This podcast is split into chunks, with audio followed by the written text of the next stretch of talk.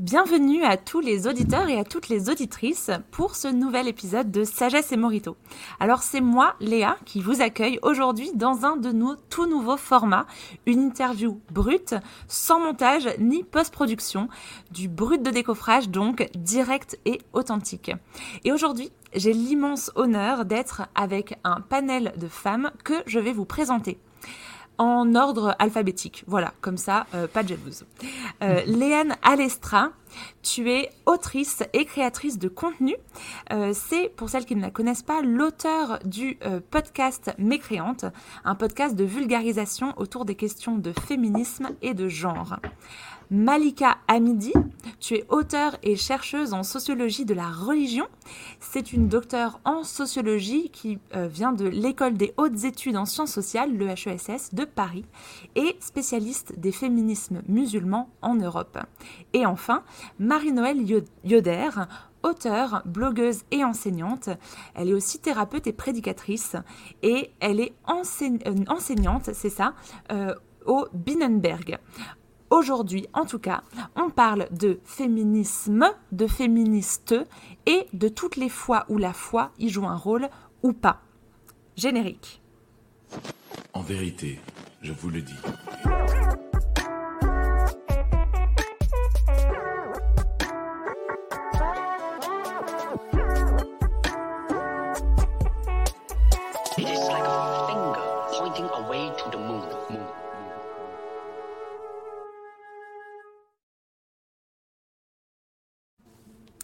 Donc, euh, Léane, Malika, Marie-Noël, merci beaucoup d'être avec nous pour euh, cette discussion autour des féminismes et des féministes. Merci beaucoup à chacune. Donc, vous êtes toutes des communicantes et vous faites passer un message. Alors, ce que j'aimerais vous demander, euh, l'une après l'autre, c'est lequel, comment et pourquoi? Comment est-ce que vous faites passer vos messages sur quelle plateforme? Comment on peut en fait mieux vous découvrir? Léane. Alors euh, moi j'ai déjà un, podcast de vulgarisation euh, dont le but est de un petit peu euh, ouvrir des connaissances qui restent la plupart du temps dans le cadre universitaire à des personnes qui ne sont pas forcément sensibilisées aux thématiques et un peu aux, enjeux autour du féminisme et des questions de genre principalement.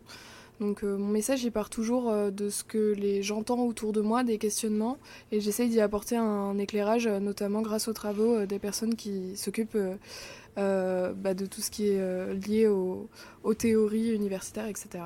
Voilà. Merci beaucoup. Donc ce podcast c'est Mécréante et tu pourras nous en parler sûrement un peu plus par la suite. et toi Malika? Oui, alors ce qu'on peut dire, d'abord j'aimerais euh, vous remercier encore très chaleureusement euh, de cette invitation. Pour moi, c'est toujours un plaisir de croiser euh, les approches théoriques et politiques sur les questions liées au féminisme, croyant ou non d'ailleurs. Donc merci beaucoup pour cette invitation. Et donc moi, alors je pense que le principal outil à travers lequel je diffuse euh, euh, mes réflexions qui sont en fait une nourriture du terrain croisée à l'approche académique, et scientifique. C'est mon ouvrage, Un féminisme musulman et pourquoi pas, qui a été tiré de ma thèse doctorale, publié en, en, 2015 et réédité en mars 2020. Donc un féminisme musulman et pourquoi pas, qui n'est autre que la célèbre phrase mythique de Christine Delphi, grande figure euh, du féminisme français, qui effectivement, euh, euh, à l'issue des débats autour du foulard de la loi de 2004, alors qu'elle se battait justement pour que les femmes puissent faire ce qu'elles souhaitent de leur propre corps, elle a lâché en, conférence à la fin d'un meeting.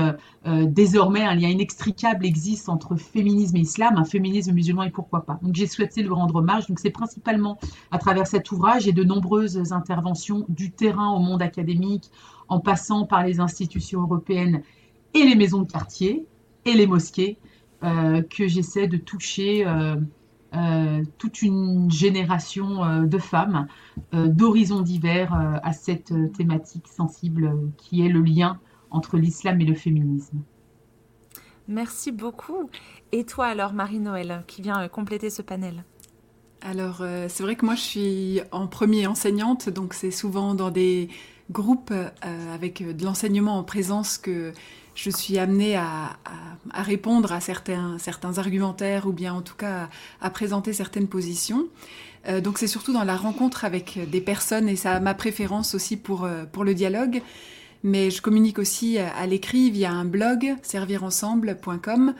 C'est techniquement le plus simple, en tout cas pour moi, mais ça pourrait évoluer vers d'autres formes. En fait, je crois que ce qu'on peut souligner pour ce, sujet de la forme, c'est que c'est pas forcément la forme qui est la plus importante, mais le message. Et euh, c'est ça qui, euh, c'est ça qui me motive en fait, au-delà de la forme. Et alors euh, justement, on parle euh, d'un message, euh, ce message que, que vous avez à faire passer et que, qui intéresse énormément, j'en ai aucun doute, de nos auditeurs et auditrices. ce message tourne autour de ce mot qui est presque un peu parfois un gros mot, le féminisme ou les féminismes. J'avoue, je sais même pas trop quoi dire, je suis en face de personnes bien plus expérimentées que moi sur le sujet et c'est d'ailleurs pour ça que je ne fais que poser les questions et que je vous laisse la parole. vous, vous vous êtes toutes exprimées de différentes manières, donc, et sur euh, différents supports, sur ce sujet. Est-ce que vous pourriez décrire pour euh, ceux et celles qui nous écoutent ce que c'est pour vous que le ou les féminismes? Léane euh, pour moi, le féminisme, c'est avant tout remettre l'humain au centre. Donc, c'est avant tout la lutte pour un monde meilleur, si je devais dire les choses très simplement, mais dans un monde où chacun et chacune a euh, la chance euh, de pouvoir évoluer sans que son identité de genre, donc euh, on t'assigne femme ou homme à la naissance, détermine une fonction sociale, une position sociale particulière. Donc moi, mon féminisme, il, va se porter vers une volonté d'abolition des genres, donc de l'abolition de la classe sociale femme et homme, mais j'ai pas du tout envie d'un féminisme qui veuille annihiler les différences entre les femmes et les autres individus. Au contraire, l'idée c'est qu'on devienne véritablement indifférent aux différences, et non pas qu'on dise je vois pas les genres et les couleurs euh, de manière superficielle, mais bien que tout le monde puisse euh, évoluer et être qui il a envie d'être dans ce monde, sans être discriminé euh, pour ses identités multiples d'ailleurs, puisque je m'inscris dans un féminisme intersectionnel, ou du moins qui essaye de l'être, donc qui veut que toutes les personnes, peu importe leurs multiples identités, soient jugées et, respectées avec intégrité dans la société. Voilà. Hmm. Merci beaucoup. Alors, est-ce que euh, euh, euh, Marie-Noël, par exemple, tu, aurais une définition similaire, différente? Comment est-ce que toi, tu vois le ou les féminismes? Ouais, je, trouve ça intéressant, Léane, quand tu dis l'humain au centre. C'est vrai que dans ma perspective, en tout cas de, de théologienne et de croyante, je pense que c'est justement aussi peut-être là où il y a un enjeu sur cette question du féminisme. Parce que le féminisme, c'est une idéologie, ça veut dire que c'est un système de croyances. Et euh, c'est aussi un système de croyance qui, en tout cas dans une perspective religieuse, est euh, sous la loupe, en tout cas, ou peut être critiqué par, euh, par un enseignement, et en tout cas en théologie chrétienne, par l'enseignement de la Bible. Et je crois que pour moi, ça déplace un petit peu le, débat, effectivement. Le féminisme, c'est pas pas une idéologie qui est unifiée. Il y a, il y a tout un tas de, courants, de mouvements, de manières de, de le concevoir. Euh, et euh, voilà, enfin pour dire que pour moi, ce qui est au centre du message, c'est que euh, l'homme et la femme retrouvent tous deux leur juste place de créature en tant que vis-à-vis devant Dieu. Donc ça, déplace un petit peu ce que j'entendrais par féminisme, mais, effectivement, il y a de la place pour tout un tas de, manières d'approcher ce sujet. Hmm. Et, justement, pour euh, peut-être avoir une, troisième, euh, euh, un troisième éclairage sur la manière d'aborder le et les féminismes, Malika, qu'est-ce que tu en penses? Alors pour moi, le féminisme, c'est c'est analyser finalement une réalité. Et à travers cette réalité, c'est voir l'ensemble des interactions qui existent dans la culture et la manière dont ils s'imposent aux individus et éventuellement justement déconstruire ce qui peut l'être dans l'objectif de promouvoir une plus grande justice entre les deux sexes à l'intérieur de toute culture, car toute culture, toute religion, euh, par exemple, va à un moment euh, ou un autre créer un ensemble de normes qui, qui peuvent s'imposer euh, de manière inique à un sexe particulier. Et le féminisme est justement ce projet théorique et politique qui va permettre l'analyse de l'histoire de ces interactions, de le déconstruire et de les reconstruire dans une perspective qui soit euh, plus en phase avec une idée de la justice. Et c'est là euh, où les femmes musulmanes aujourd'hui ont font émerger justement ce projet théorique et politique, là encore, de lutte contre toutes les oppressions textuelles et sexuelles, donc textuelles dans le sens où les femmes musulmanes aujourd'hui qui sont outillées d'un point de vue euh, religieux vont déconstruire et questionner les approches misogynes, sexistes euh, de, des sources scripturaires, le Coran et la Sunna, donc la tradition prophétique, et un projet politique euh, dans le sens où aujourd'hui les femmes musulmanes sont discriminées dans la société civile, surtout celles qui portent un foulard, euh, et donc elles vont s'engager euh, pour lutter contre toutes les formes de domination, de discrimination, qu'elles proviennent des institutions, qu'elles proviennent des hommes, qu'elles proviennent des femmes elles-mêmes aussi. Il y a quelque chose qui revient dans euh, ce que vous euh, euh, nous donnez comme définition du féminisme, c'est ce rapport à la lutte, à la lutte contre les discriminations, à la lutte contre les idées reçues, contre les, présupposés, et puis peut-être aussi un, certain positionnement dans le rapport aux autres, le rapport à soi, et pour en tout cas Malika et Marie-Noël, dans ce que vous venez de dire, le, le rapport à Dieu. Donc un positionnement de soi pour soi de soi par rapport aux autres. Euh, est-ce que vous vous, euh, considéreriez chacune comme euh, féministe et militante féministe? Léane, par exemple. Moi, je me considère pas comme militante parce que je, en tout cas, actuellement, je travaille peu sur le terrain. Donc euh, je m'identifie plutôt comme média activiste euh, ou activiste dans le sens où j'essaie de porter un message au plus grand nombre. Mais par exemple pour moi le militantisme ça va être plutôt comme quand je travaille pour nous toutes où j'allais distribuer des flyers ou m'occuper euh, de personnes directement dans les associations. J'étais pas forcément mis en avant ou où, euh, en fait mes, mes, revendications n'étaient pas forcément portées euh, par ma personne, vous voyez. Là, du coup, ça c'est plutôt du militantisme pour moi, là où moi je, suis je me considère comme média activiste euh, pour essayer de porter un message au plus grand nombre, en fait. C'est vraiment l'objectif. Voilà. Hmm. Il y a une petite notion Ouais, merci, c'est vraiment, euh, je trouve très, très intéressant. Je, je, découvre euh, finalement ces, ces, ces, deux manières. On peut militer par le média aussi, mais c'est pas la même genre, c'est pas le même genre de, de, militantisme. Euh, Malika, je me souviens avoir entendu dans, dans, dans une de, de, vos interviews que vous, vous tu, tu disais j'ai dit que je te tutoyais et je suis en train de te vous voir. là ça ne va pas du tout. C'est le côté français. Et, exactement. Et puis le côté interview brute sans post-production. voilà, désolé, chers auditeurs et auditrices. Donc, je reprends. Euh, Malika, je t'entendais dire dans une de tes euh, interviews, euh, parfois le, les, opposantes principales au féminisme, ce sont les femmes elles-mêmes, par peut-être mauvaise compréhension de, de, ce qu'est le féminisme. comment est-ce que mm. toi tu vois ce, ce combat féministe que tu portes. Oui, oui, effectivement. Donc moi, j'appartiens à cette génération de femmes qui... Alors j'ai été, je suis encore sur le terrain depuis plus de 20 ans maintenant, hein. ça fait quand même un, certain nombre d'années, et, c'est vrai qu'au cours de, mon engagement sur le terrain, donc moi je, je, viens des, associations de quartier, euh, euh, j'ai été assistante sociale, euh, et j'ai vu effectivement des dysfonctionnements, euh, pour beaucoup au sein de la communauté musulmane, par liées à des interprétations justement très culturelles de la tradition musulmane qui amenaient à des pratiques culturelles qu'il fallait dénoncer. Donc moi, j'appartiens effectivement au terrain. Euh, et encore une fois, une lutte en intracommunautaire contre toute forme de pratiques culturelles qui n'ont rien à voir avec le religieux, comme toute forme de discrimination. Euh, et euh, osons le mot, l'islamophobie aujourd'hui est en train de gangréner euh, l'Europe et, surtout la France d'ailleurs qui est pointée du doigt, hein, montrée du doigt par un certain nombre, par l'ONU déjà, commençons par là. Et donc ce combat-là, je l'ai d'abord mené sur le terrain, par des rencontres sur le terrain.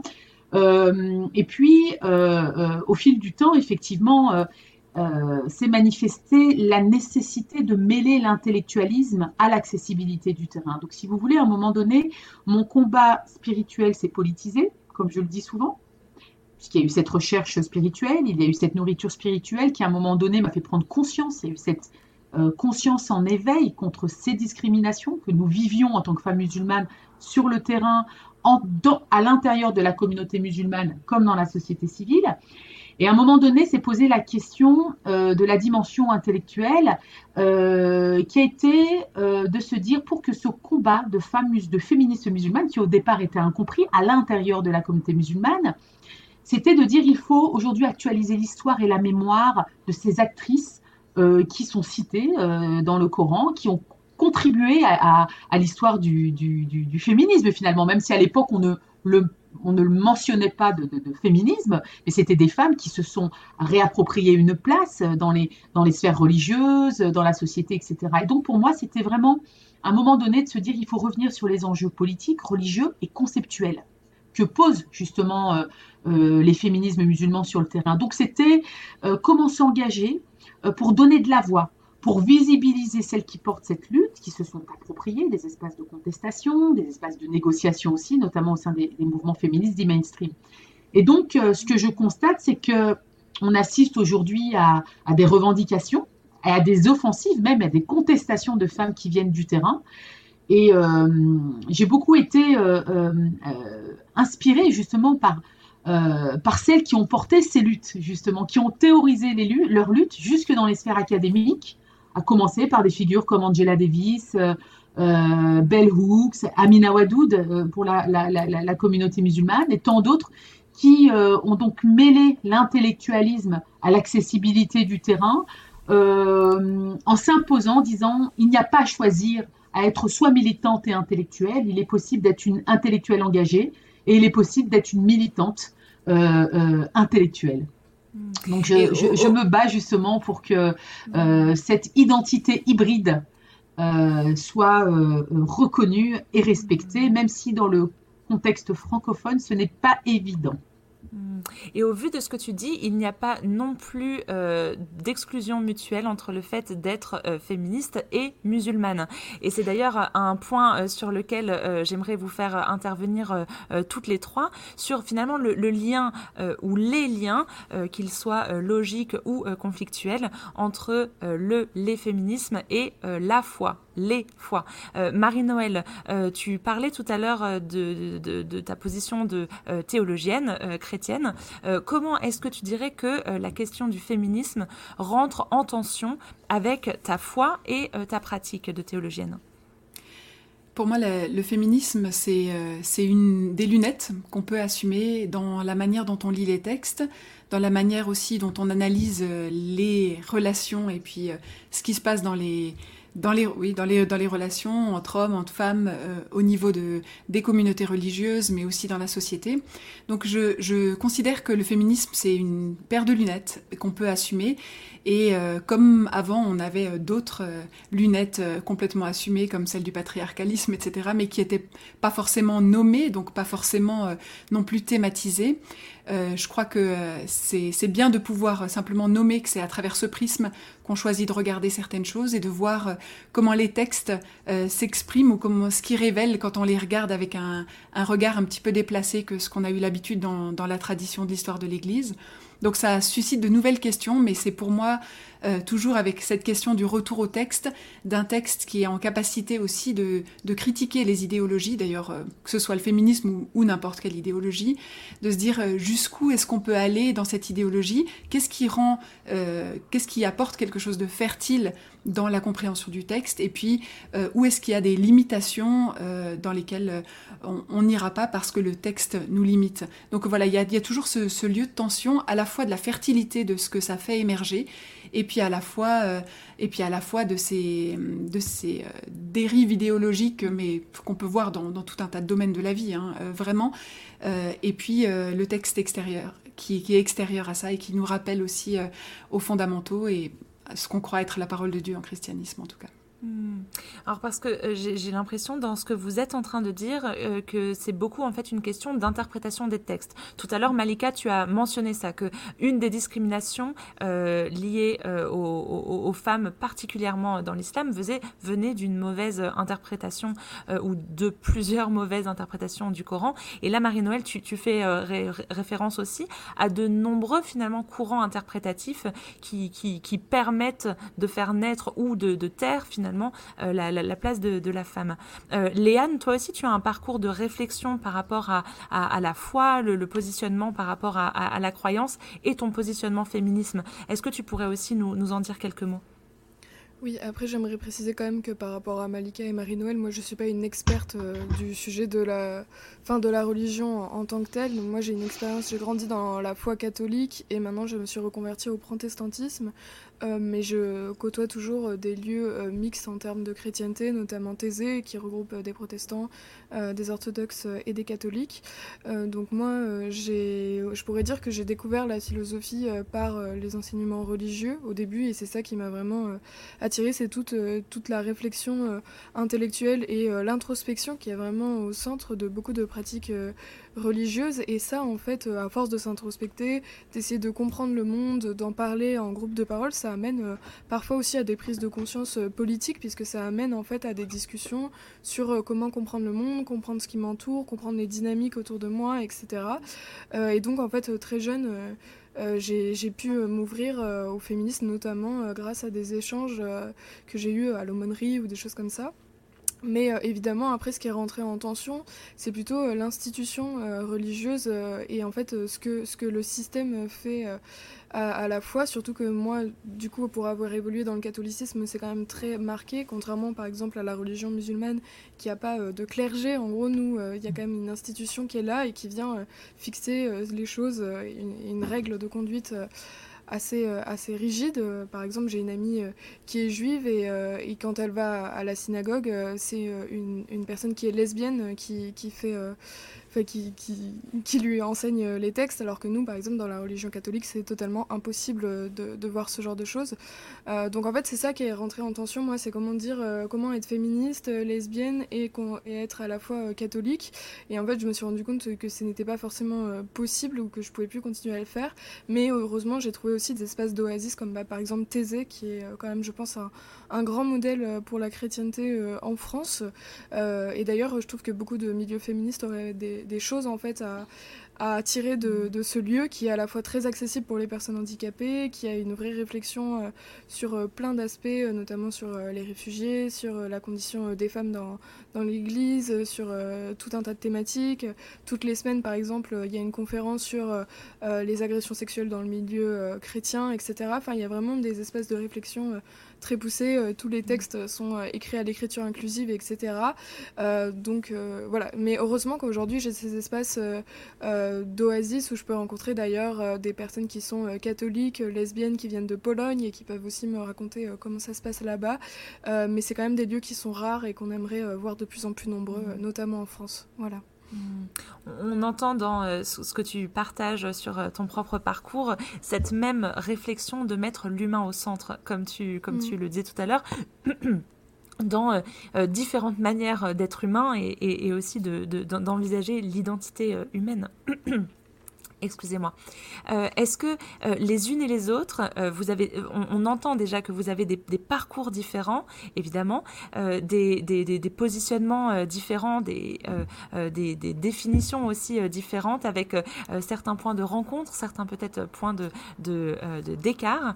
Est-ce que dans, vos propres communautés de, foi et peut-être même dans vos, vos, collègues ou les personnes qui vous entourent, vous avez aussi eu, voilà, des personnes qui partagent peut-être votre foi, mais pas votre interprétation des, textes et euh, de, la manière de mettre euh, euh, la femme, les femmes au centre. Est-ce que, que vous, avez, est-ce qu'on vous a aussi peut-être parfois questionné sur cette interprétation féministe que vous pouvez avoir au sein de votre propre communauté, Malika?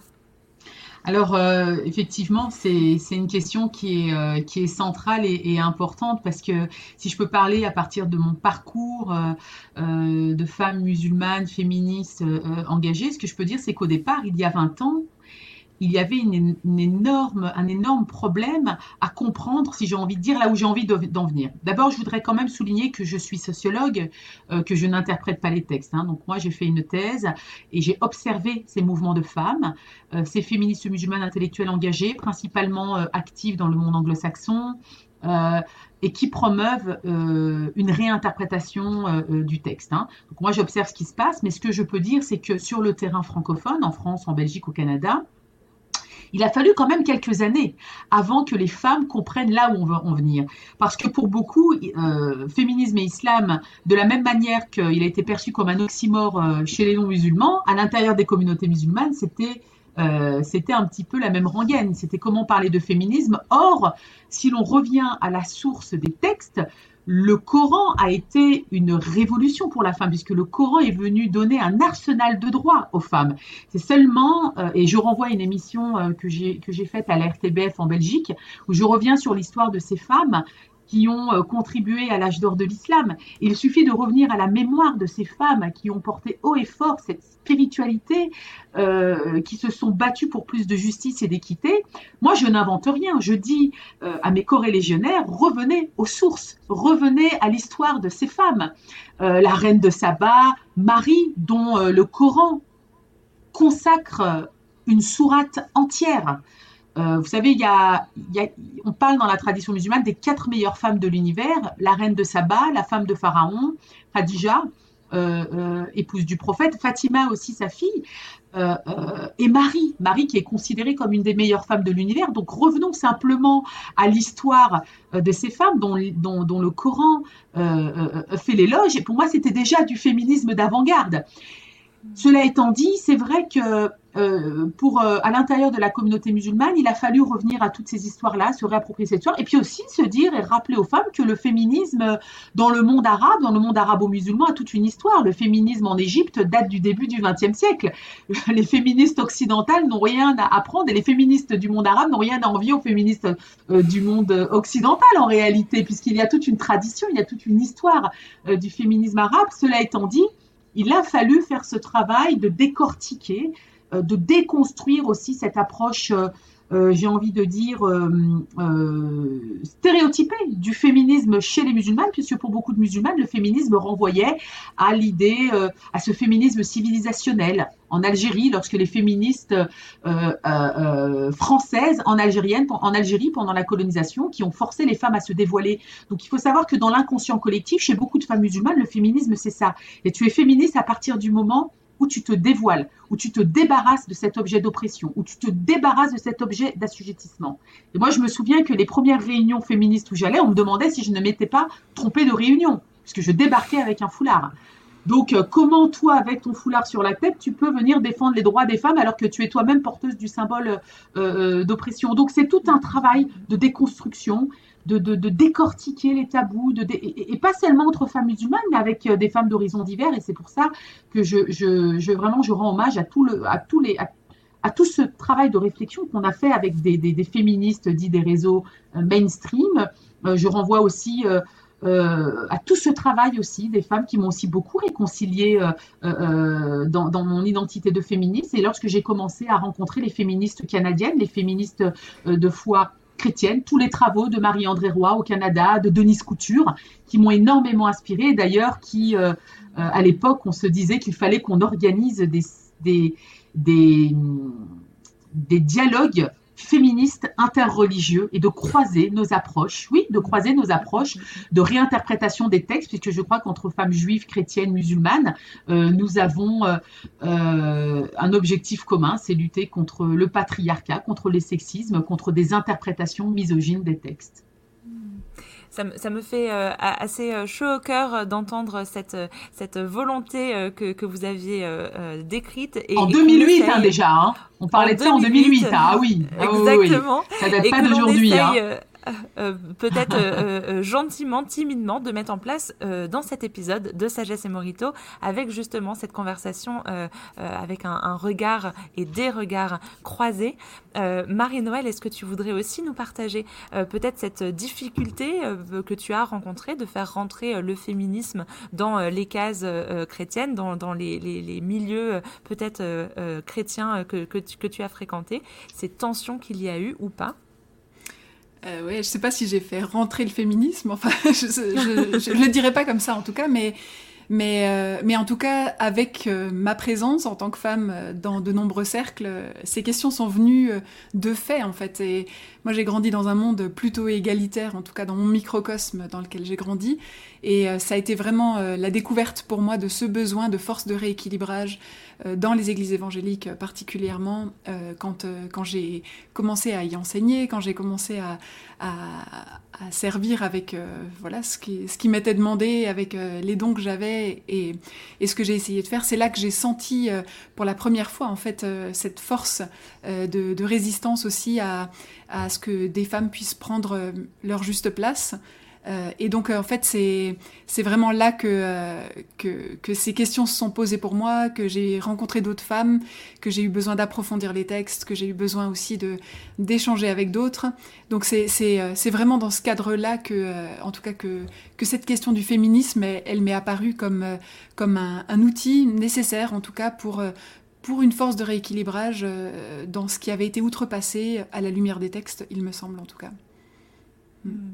Est-ce qu'il y a euh, un euh, peut-être un verset de la Bible ou euh, une sourate du Coran ou une, une, question, peut-être un, un, cliché qu'on vous envoie assez régulièrement les unes les autres pour essayer peut-être de discréditer votre, votre propre engagement ou votre propre compréhension du féminisme et des, des, des textes sacrés. Léane, par exemple euh, moi, en fait, j'ai eu un héritage assez croisé, puisque dans ma famille, j'ai une partie euh, qui est très euh, gauche laïcarde, donc vraiment très anti-religion, etc. Et de l'autre côté, ma mère, qui a un rigorisme catholique assez poussé. Par exemple, j'avais pas le droit de mettre de tampon quand j'allais à la piscine et si j'avais mes règles. Enfin voilà, c'était quelque chose d'assez traditionnel, traditionnel. Donc, moi, j'ai eu plein de, de, problèmes au, dîner, au repas de famille, etc. sur ça. Et j'avais réussi à, assez, à faire comprendre en fait que c'était pour moi une façon de vivre une forme d'humanisme et de m'aider. La religion était un, outil euh, d'émancipation et, et, de compréhension euh, humaniste. Et en fait, euh, Enfin, ces personnes-là ont réussi à comprendre que chacun avait sa façon d'avancer philosophiquement, psychologiquement.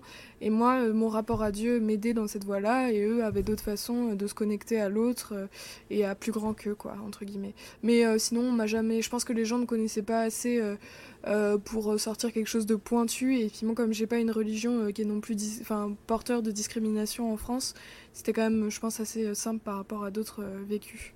Voilà.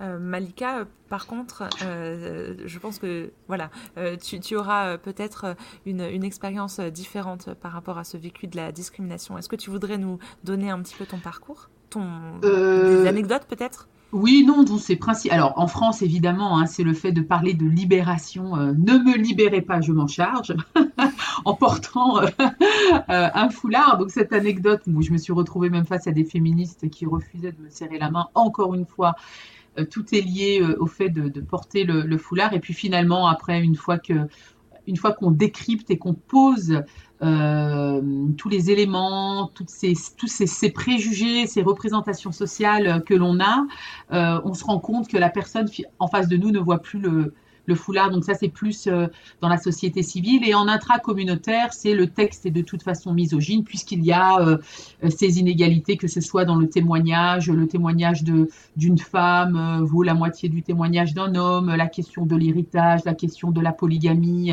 Donc c'est toutes ces questions-là qui font que beaucoup considèrent que le Coran euh, est injuste à l'endroit des femmes. Et c'est là où effectivement il faut revenir à l'interprétation, à, développer des, des méthodes interprétatives, contextualiser, historiciser les versets et revenir au sens premier du texte. Aujourd'hui, quand on nous dit euh, l'avortement est interdit, euh, l'héritage, la femme hérite d'un huitième, aujourd'hui, vous êtes face à des femmes qui sont outillées intellectuellement qui sont outillés sur le plan religieux et, qui peuvent démontrer par A plus B que dans l'histoire de l'islam, des femmes ont pu euh, hériter de la moitié euh, de, de, de, part égale à l'homme, euh, que des femmes aujourd'hui, dans le cadre du témoignage, le verset qui fait référence au témoignage, qui dit que le témoignage d'une femme vaut la moitié de celui d'un homme, des, des, des, des, hommes et des femmes aujourd'hui en viennent à la réinterprétation qui est de dire que c'est faux, que les femmes aujourd'hui qui sont formées, qui sont expertes dans leur domaine,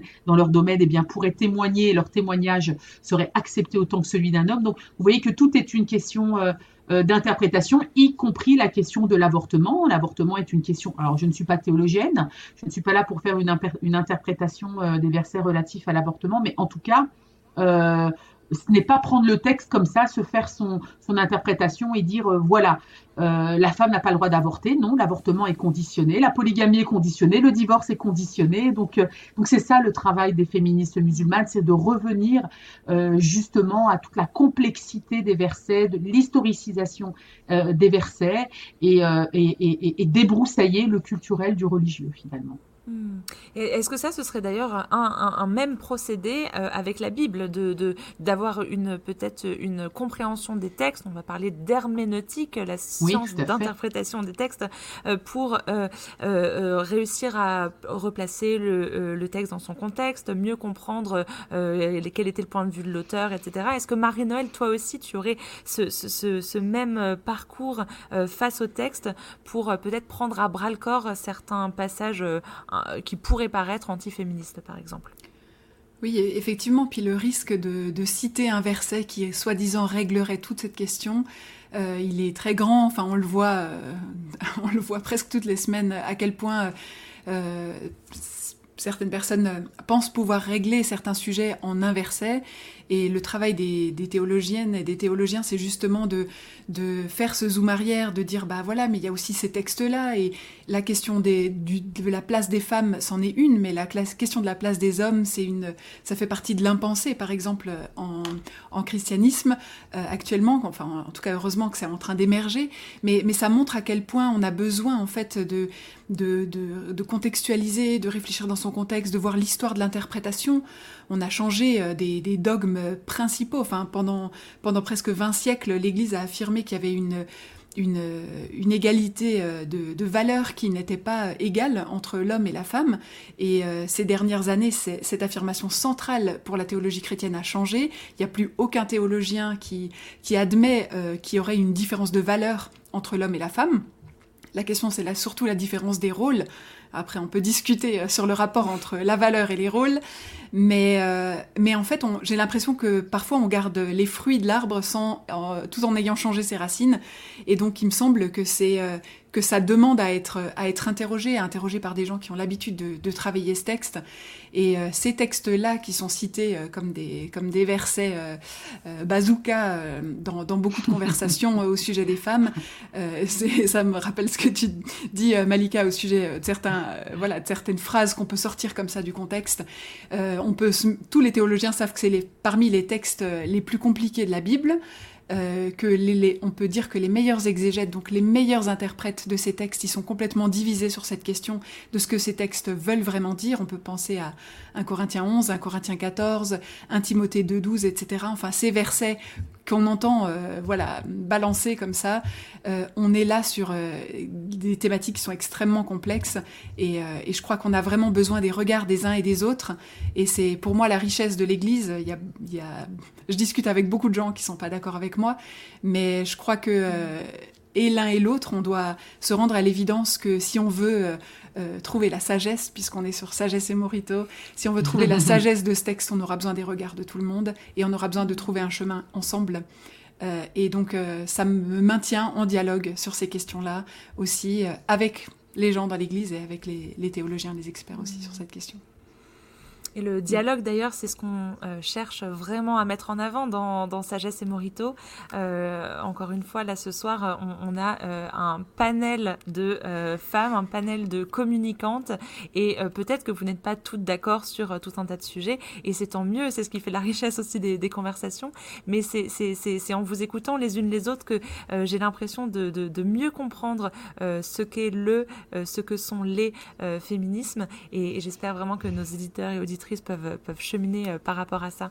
Euh, je voudrais euh, revenir sur cette, question du, militantisme, parce que voilà, vous, les unes et les autres, vous dites des choses qui peuvent, faire flipper en fait, qui peuvent vraiment faire peur aux hommes qui peut-être se sentiraient bah, un petit peu apeurés par ce que ça veut dire que les femmes prennent le pouvoir de femmes, aussi peut-être des femmes qui auraient peur des féministes pour le côté peut-être trop euh, euh, violent de certains propos. Enfin, on peut penser à tous les préjugés qu'on peut avoir sur euh, les questions du, féminisme. Et vous avez chacune une manière de, porter cette parole de manière différente.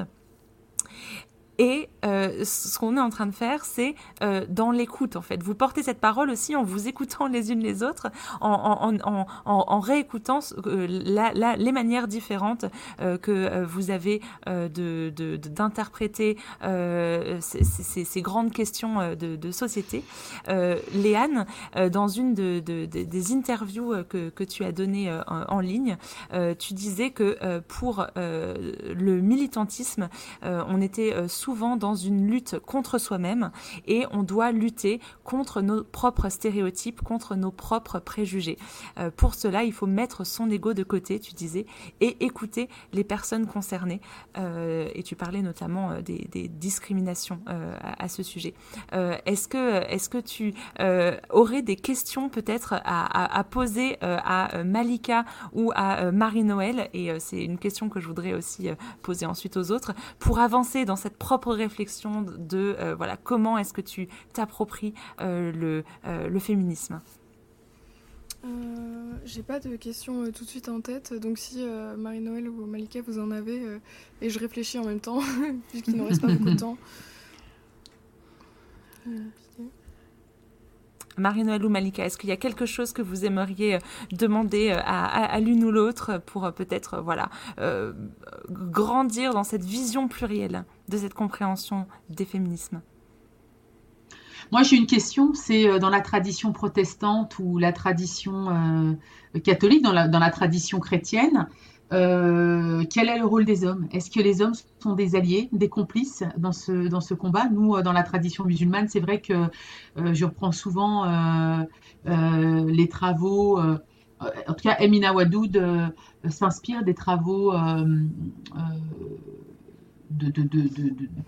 d'intellectuels euh, hommes, ou simplement, tout à l'heure je parlais de, Marie, on a un, on a un intellectuel libanais, Husni Aboud, qui a fait une interprétation féministe de la sourate Marie, par exemple. Donc euh, les hommes s'associent à ce travail de réinterprétation des textes dans une perspective euh, féministe, et je me demandais dans la tradition chrétienne si les hommes étaient euh, associés ou, si les femmes travaillaient entre elles ce qui n'est pas le cas dans la tradition musulmane où nous avançons hommes et femmes. En tout cas, nous tentons d'avancer euh, hommes et femmes. Et le discours est très ouvert, justement. Ce n'est pas un combat féministe contre les hommes, mais un combat féministe avec les hommes, puisque la question de la femme est une question d'homme.